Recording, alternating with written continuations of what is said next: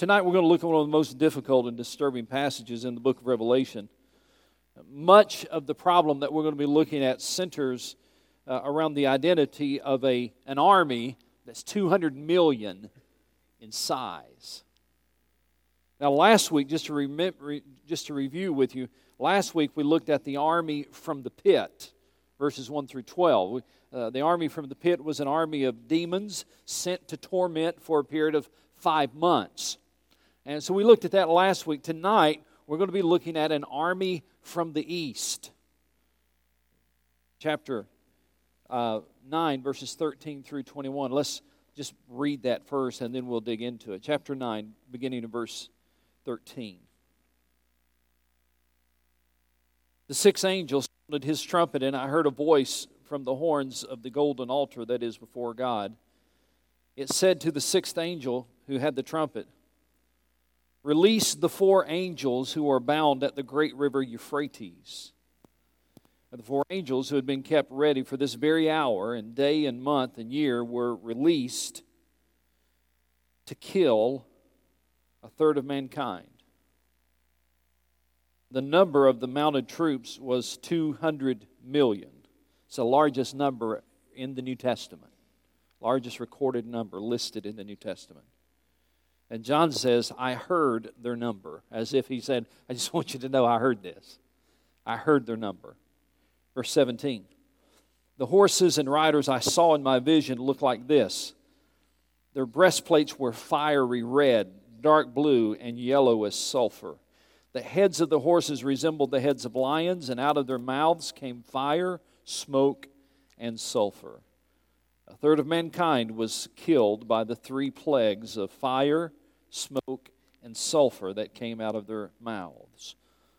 The power of the horses was in their mouths and in their tails, for their tails were like snakes, having heads with which they inflict injury. The rest of mankind that were not killed by these plagues still did not repent of the work of their hands. They did not stop worshiping demons and idols of gold and silver, bronze and stone and wood, idols that cannot see or hear or walk, nor did they repent of their murders, their magic arts, their sexual immorality, or their thefts." Father, I pray that tonight, as we look at this text of a day that is certainly circled on your calendar, a literal day that is coming for this world, I pray your Spirit would be our teacher and be our guide. I pray that your Spirit would warn us, would enlighten us, and would help us to understand this text, how it applies to each of us. And I ask that in Christ's name. Amen. Well, as we dig into this text tonight, there are three pictures that I want you to get into your mind and your heart. First of all, I want you to understand, if you follow along on your notes, I want you to understand we have a, a God who sovereignly rules. And that is so evident in verses thirteen through fourteen. Keep in mind that this is all part of the trumpet judgments. Let's see if you, and I, I'm going to ask you several questions tonight. I hope that you'll respond and talk back to me uh, in a good way. Uh, so let's see if you can remember some of these things. When we're talking about the, the trumpet judgments, the first four deal with judgments of what? Say, say it again. Yes, judgments on uh, with the earth. The last three judgments deal with judgments with the inhabitants of the earth. The last three judgments deal with God judging sinful mankind. There's, this is not a judgment against God's people. This is a judgment against sinful mankind. Now notice that it says in verse uh, thirteen, I believe, or verse No, verse fourteen. It said to the sixth angel who had the trumpet, "Release the four angels who are bound at the great river Euphrates."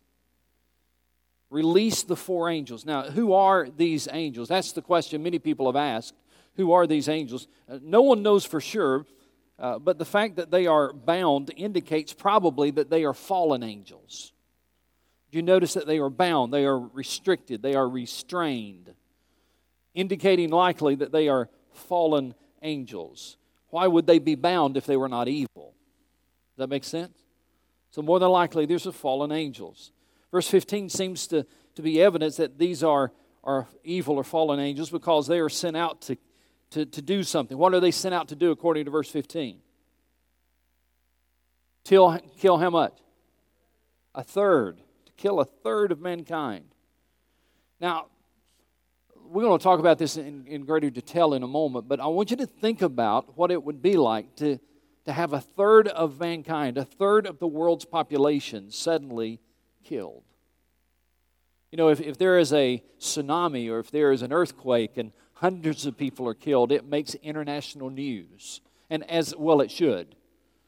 That's an awful thing when, when you have hundreds of people killed or maybe even thousands of people killed in some kind of natural disaster. But ladies and gentlemen, that pales in comparison, or pales in comparison compared to what's going to happen at the end of this world when we get to the time of judgment. And the Bible says a third, perhaps two, three million people will be killed. Now, Um, these four angels had to be held back, I believe, because they are evil angels who are thirsty for the blood and the souls of men. According to verse fourteen, where are they held? Yeah, this is interesting. I've given you a space there to write some things down about the Euphrates River, the great Euphrates River. Question, first of all, is there still a, a Euphrates River today? Yes, there really is. Do you know what country it flows through? Modern-day country? Iraq, exactly. The prominence of the Euphrates River in the Bible is pretty astounding. I'm going to give you six or seven different things you can jot down there real quickly uh, as we talk about the significance of the Euphrates. First of all, according to Joshua one four, it was once is, uh, one of Israel's boundaries. When Israel was first being developed as a, as a country, as God's promised land, one of the boundaries was the great river Euphrates, Joshua one four. But even before that, Genesis two, verse ten and fourteen, it formed one of the boundaries of the Garden of Eden. That's kind of interesting, isn't it? That it's the boundary for the Garden of Eden as well as the boundary for the nation of Israel in the days of the Old Testament. Also, near this river, according to Genesis three, the first sin was committed. If that's where Eden was, then that stands to reason this was where the first sin was committed. Near this same river is where the first murder occurred, Genesis four. First war was fought here, near this river. Tower of Babel was, was erected near this river. And near the banks of this river, Nimrod built Babylon, which is where idolatry had its beginnings. I would put a star beside that one if you're writing all of these down. Near the banks of this river, Nimrod, was, which was built... Try it again. Nimrod built Babylon, which is where idolatry had its beginnings. Remember that, because we'll come back to idolatry at the end of this study. And this is also the same area where the Israelites were brought during the Babylonian capti- captivity. They were brought from Jerusalem, and they were brought to that same area as captives. In the day, here's what I'm trying to help you understand. In the days of the Old Testament, in the days of God's people, the Euphrates was seen not only as a boundary, it was seen also as somewhat of a barrier. That on the other side of the Euphrates is where God's enemies were. On the other side of the Euphrates is, is where uh, the enemies of God's people lived. And from this same area, the final surge of evil will break out on the earth during the tribulation. You can almost see this being representative as the power base for Satan. But notice that none of this happens by chance. It's not... I just want to get down here where I can talk to you guys. None of this happens by chance. It's not that Satan all of a sudden has this power, and he descri- he decides he's going to go out and, and to destroy mankind. But rather, there's something interesting in verse fifteen. Notice that all of this happens not by chance, but it happens because of an appointment, a date on God's calendar. It says, "And the four angels who had been kept ready for this very hour and day and month and year were released to kill a third of mankind. the four angels who had been kept ready, what does it say? For this very what? Hour, and then day, month, and year. I'm sorry, I don't have enough room to walk around down there. I'm too close to you all. All right. So it says that God has reserved these four angels. God's kept them back at the great river Euphrates for this very hour, day, month, and year. What the writer is trying to show us here, what John is trying to show us, is that the repetition of the naming of these links of time adds to the effect. He's simply saying God has a predetermined time, and God is sovereignly going to to start this judgment. He, he, is, he has predetermined the time, and he sovereignly is in charge of this judgment. Now, that brings me to number two. That a vast army will appear with a deadly mission. Verse sixteen. Look what it says. The number of the mounted troops was two hundred million. I heard their number. Here's where the passage gets difficult to interpret.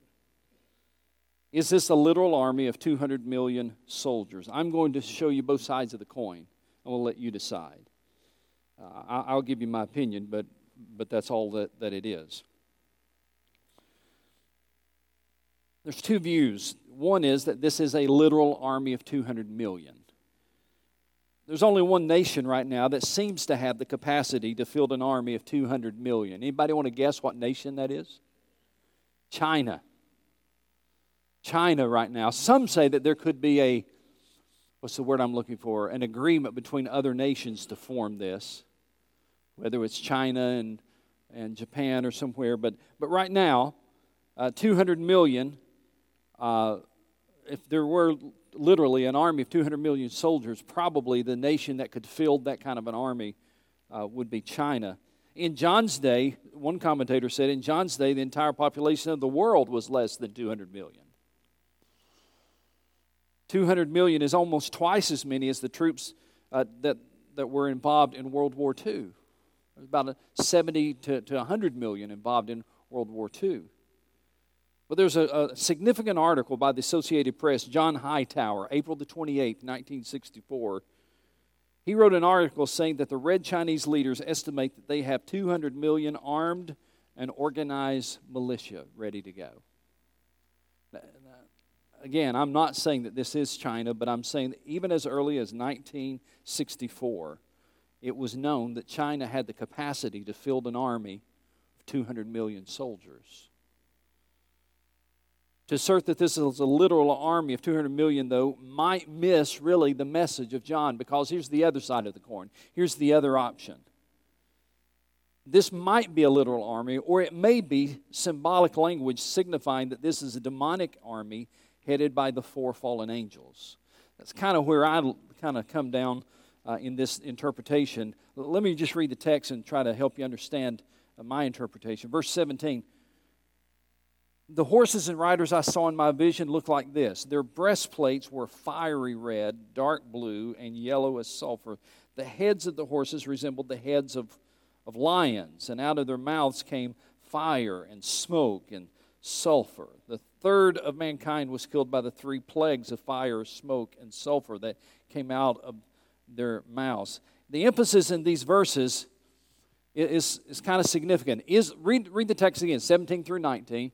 Scan the text. I want to ask you a question about it. Verse seventeen through nineteen. Is the emphasis in these verses on the soldiers? No. What's the emphasis on? The horses. So it said earlier that there's two hundred million soldiers. It didn't say there's two hundred million horses. It said there's two hundred million soldiers. But here the emphasis really is not on the soldiers, but the emphasis seems to be on the horses. I believe the emphasis is on the deadly power of these horses. They have power beyond anything we've ever seen. Their description uh, is, is kind of like the, the demonic locust that we saw in the first part of chapter nine. But, but they have power to kill. These horses do. The breastplates were fiery red, dark blue, and yellow as sulfur. The heads of the horses resembled the heads of lions, and out of their mouths came fire, sulfur, and smoke. Nothing about the, the soldiers. It's all about the horses. And then the result. Notice the mission of this deadly army. Verse fifteen and eighteen. This is not an army trying to, to, uh, to conquest. This is an army sent to annihilate. Look at verse fifteen. And the four angels who had been kept ready for this very hour, day, month, and, and year, were released to kill a third of mankind. We hear it again in verse eighteen. A third of mankind was killed by the three plagues. And notice here it's referred to three plagues. So it could be that this demonic force is going to use disease and plagues during this time, uh, but, uh, but three plagues of fire, smoke, and sulfur that came out of their mouths. Now, I, I did a little research. Uh, on that side column there, you know, where you have blank space, there's some things I want you to write down. Write down Revelation chapter six, verse eight, and then somebody read it for me. Revelation chapter six, verse eight.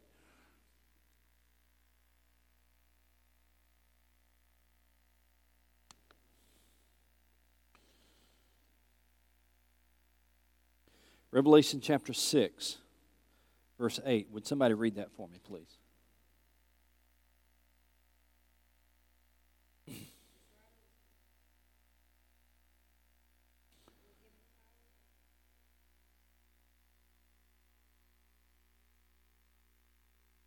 All right, they were given power over a fourth of the earth to kill.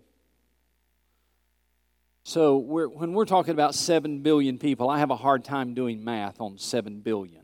And the, the population has exceeded six billion now. We're up to seven billion population, uh, they tell us. So I have a little problem in my little Tennessee brain figuring up how, how do you do seven billion. So we're going to use the figure of, of just one hundred thousand, okay? That's more of a manageable number for, for me. So if we had, let's say the world's population was one hundred thousand, and it says, according to this verse, chapter six, verse eight, that a quarter of the population was killed. How many would that be, using the one hundred thousand number? twenty-five thousand. So that would leave us how many people? seventy-five thousand. Now, go to chapter nine, verse eighteen.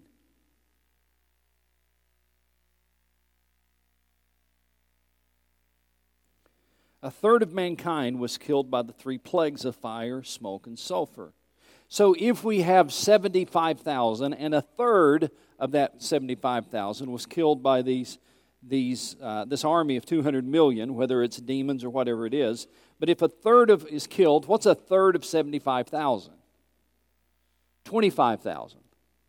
Now, if I've done my math right, that leaves how, many, how much? fifty thousand. Which means, by this time, half of the world's population will be dead. Does that make sense? Half of the world's population will be dead.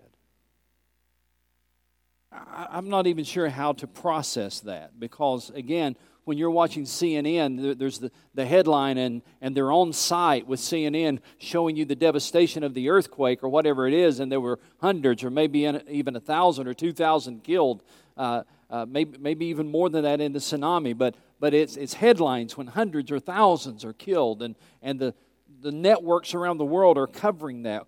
What in the world is it going to be like when it's half the population of the world? The terror of that. What's it going to be like when, when there are so many people? How, how do you bury half the world's population? I don't think you do. You know, sometimes they have mass graves. You see, when, when there's been lots of people slaughtered, there was a mass grave. How, how do you bury half? Three and a half billion people. And if you don't bury them, what is that going to do to the environment? Can you imagine living in a place where, where death is everywhere? Where the stench of death is everywhere? Where the reality of death is everywhere, where half of the world's population is no longer living.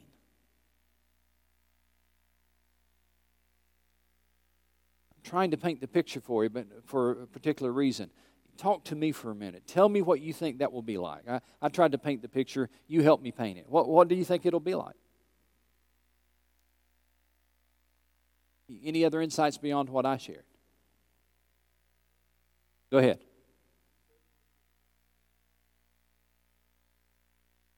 Yeah, yeah, that's that's a good point. That's a that's a good point. It, who who knows what that number really is? All I can use is the figure that we know right now. But yeah, it won't be exactly seven billion. There'll be those that are raptured, et cetera. Good point.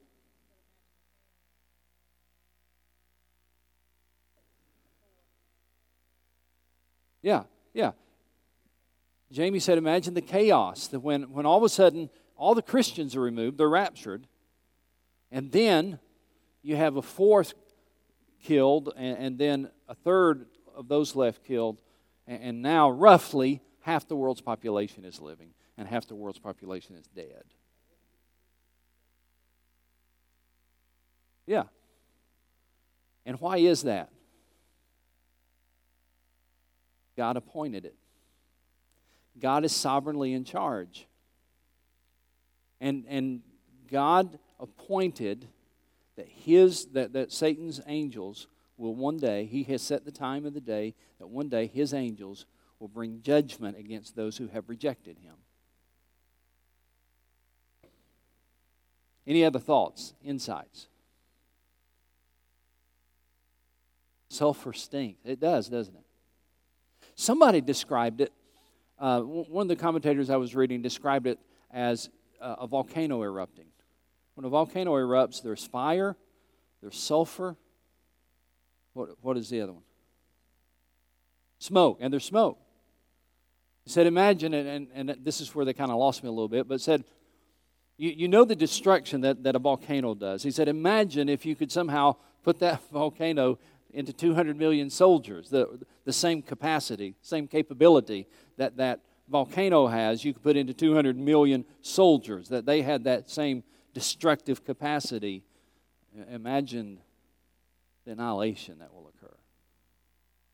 Now, I, I really don't know, you know, if some of it, as I said earlier, will be plague and disease, or if, or how that's going to occur. We're really not given that information, but we are told very clearly that, that you know, the The two hundred million army will bring about death to a third of the world's population, the third that's left. Yes, sir. In the back.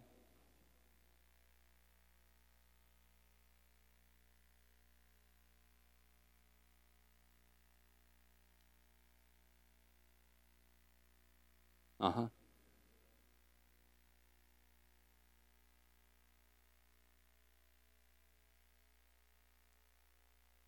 I think you, I think you're right, Mike, and and I think that's going to give rise to all kinds of, of military leaders who are going to take over, and we won't, the, the people that are here won't have any freedoms. It, it will be all military rule. Uh, absolutely, no doubt about it. Absolutely, Mike. Did you uh, the other Mike, sir?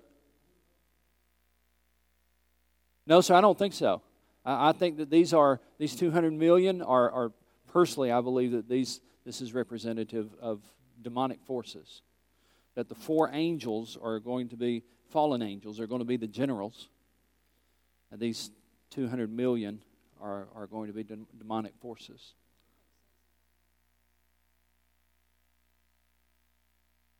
Uh huh. Yeah.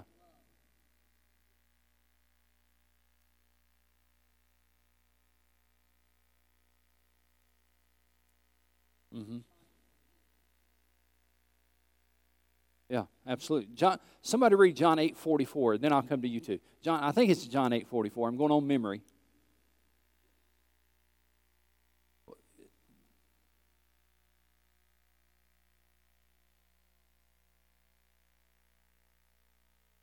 Yes. Oh yeah.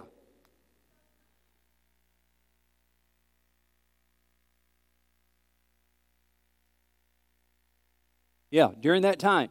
That's a good question. During during that time, for that five months prior to all of this, for five months prior to all this, they will want to die and death will elude them. They will not be able to die. Then, at that appointed day when God tells those four angels that they, he sets them loose, that's when the death will occur. Absolutely. Absolutely. And, and that's what I want. This is what I'm trying to get you to get in your mind for, for a moment, how bad it's going to be. And there's a reason I want you to try to get that picture. John eight forty-four.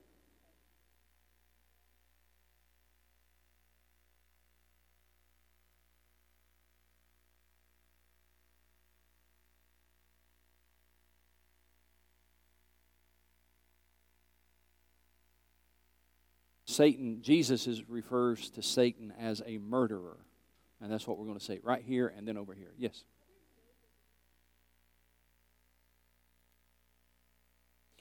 No. Right. There are believers at this point. And in chapter, the first part of chapter nine, he says that those who have the seal of God will not be hurt.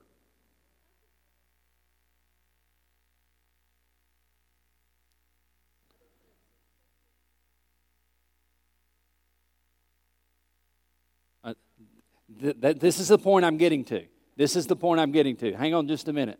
Was there another hand, Mark?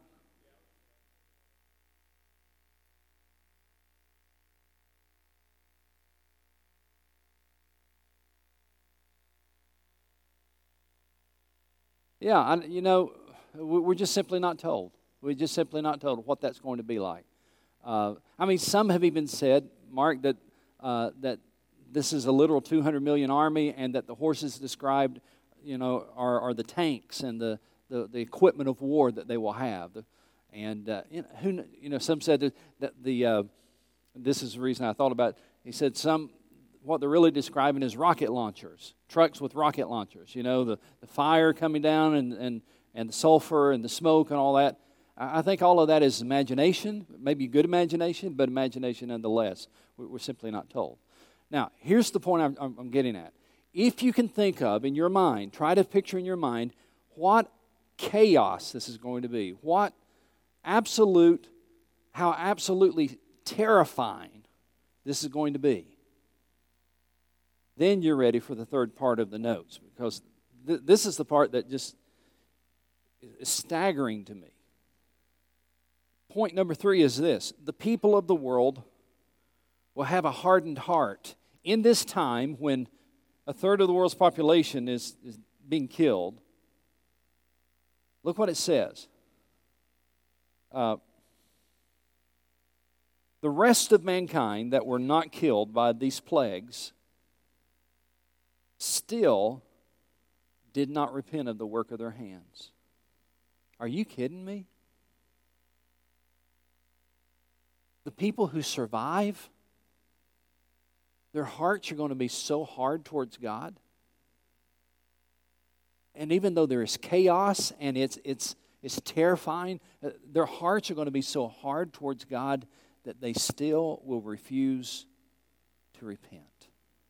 Look at this, verse twenty. Let's just read twenty and twenty-one. The rest of mankind that were not killed by these plagues still did not repent of the work of their hands.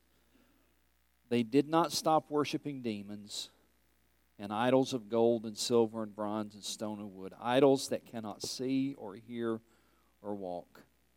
When I, when I saw that, I my mind immediately, when it talks about idols of gold and silver, idols that cannot see or hear or walk, I my mind immediately went back to Thailand, and, and we've shown you some of those pictures where uh, on the mountain there overlooking, uh, Doi Kam, I think is the name of it, overlooking Chiang Mai. Uh, there's a place of worship there where, where the, the people come to worship their idols. And they, they're huge idols. There's some that are huge. And then there are some that are smaller. But, but people are bowing down to idols. And even though the Bible says when we come to this time of judgment, when half the world's population perhaps is annihilated, the rest of mankind that were not killed by these plagues still did not repent. Now you tell me, talk to one, well, I tell you what, you talk to one another first, then you tell me. Here's the question I want you to gra- wrestle with. Why will they not repent? Talk to one another and figure that one out. Why will they not repent?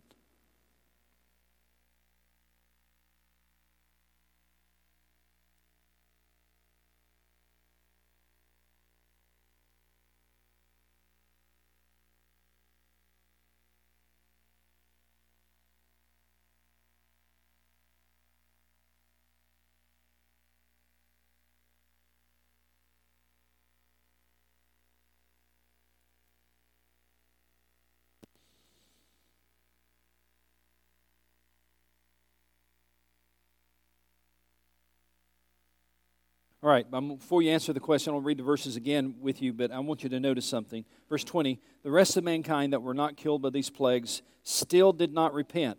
Uh, there's the word, they did not repent of the work of their hands. They did not stop worshiping demons and idols of gold and silver and bronze and stone and wood, idols that cannot see or hear or walk. And here's the word again, they did not repent of their murders, their magic arts, their sexual immorality, or their thefts.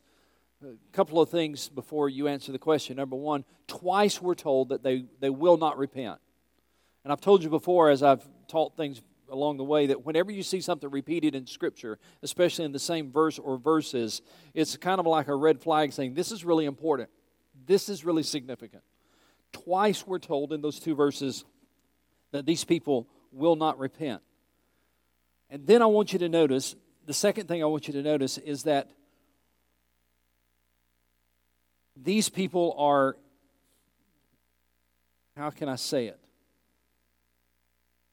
This world has become, or will become, a place of absolute perversion and absolute immorality that it will be unlike anything we've ever known. Now, it's bad now, isn't it? It's awful now. I, I, I just... Sometimes I, I just shake my head in amazement when something, even in, in, this, in the United States, occurs recently, like like Target deciding, well, we're going to have a bathroom. We're not going to have men and women's bathrooms. We're going to let you decide how you identify yourself when you go into the... Can, can I just be real blunt for a moment? How can people be so stupid? I mean, it, it, it just sometimes is beyond my imagination how we can say it's discriminatory if you go into a this bathroom when you would prefer to go into that bathroom. And I don't want to get off on that tangent, but just an illustration of how immoral and perverse our over-tolerant society has become. Would you agree with that? And that is nothing, nothing compared to what's coming. Described, described for us in these ways, that even when, even when a third of the world's population at this time, a third of the remaining population is, is killed by these plagues, they still did not repent of the work of their hands. They still did not, now... In other words, during this time, there will be Satanism like you've never imagined. They will be worshiping demons and worshiping idols of gold and silver and bronze and stone and wood, idols that cannot see, hear, or walk. Nor did they repent of their murders.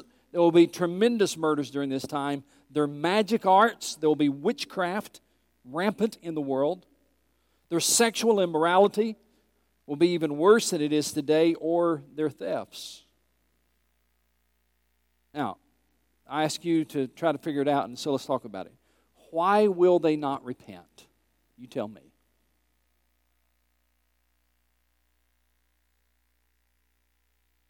All right, God has put blinders on people to keep them from seeing. It's, there's a reference to that in Scripture. What else? Sir? They were given, been given over to their sins. Okay? Haven't ex- haven't experienced the love of God. That's true. Some. Uh huh.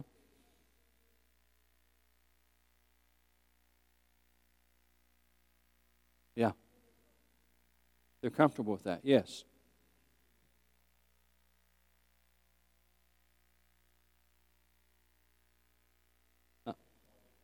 Right? That's good. That's true. I saw another hand.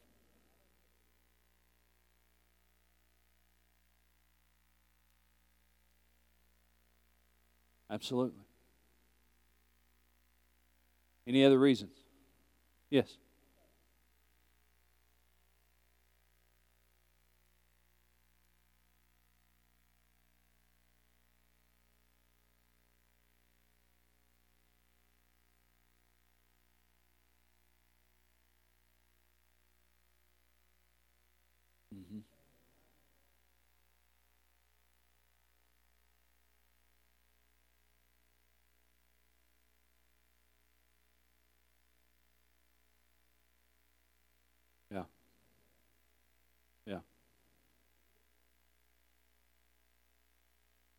Say it louder, please. Yes. Yes. Let me describe it to you this way. When you say no to God and shut your heart to the gospel, you're open to all the lies of Satan. And the most frightening part of this whole chapter, I think, is not the judgments, but it's the fact that folks can see and experience the judgments and still turn a hard heart to God. That they can go through those judgments and still say no to God. The power of sin is greater than we realize. When, when we begin to hold on to our sin, And, and cling to our sin and reject the voice of God, eventually our hearts get so hard that we will not respond to God regardless of what happens. I would plead with you tonight not to reject God any longer, not to say no to God again, because the more you turn to God, the harder it is to eventually say yes to Him. Uh, this is a this is a very simple illustration, but maybe it'll help you remember it. And with this, I close.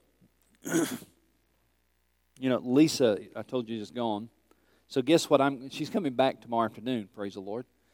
And uh, so so guess what I'm going to be doing tonight after we get through here, and, and I do everything I need to do here. Guess what I'm going to be doing tonight? Yes.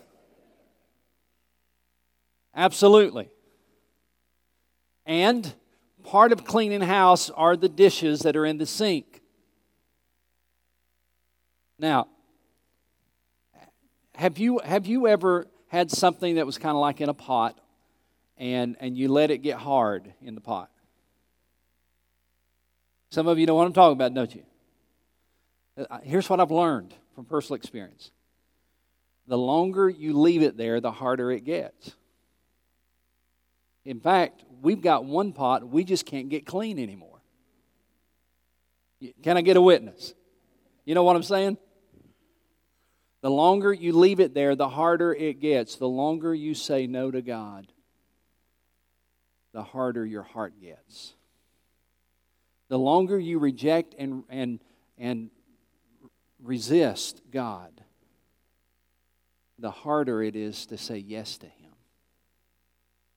To the point that when we come to the time of great tribulation and God judges the world, He says, and there'll be half the world's population perhaps who will go through the judgments, and they'll survive, and they'll still turn a hard heart to God.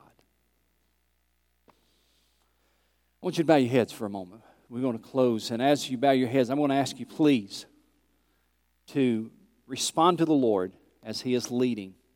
If you don't know Jesus as your Savior, I'm going to ask you to turn to Him tonight and not put off what He's doing in your life. If you're going to return or respond to Him tonight, uh, do not reject Him again, but receive Him tonight as your Lord and as your Savior. Father, in the name of Jesus, for anyone here and they have not received you as Savior, they don't know you personally, I pray, dear God, that tonight they would come under conviction, and tonight they would be aware that you are the living Lord, that you are sovereign, but you also want to be their Savior. And I pray, Father, in the name of Jesus, that anybody here, and they're not yet know, they do not yet know you as Savior, that they would say yes to you tonight rather than say no again. And I ask that in Christ's name. Amen.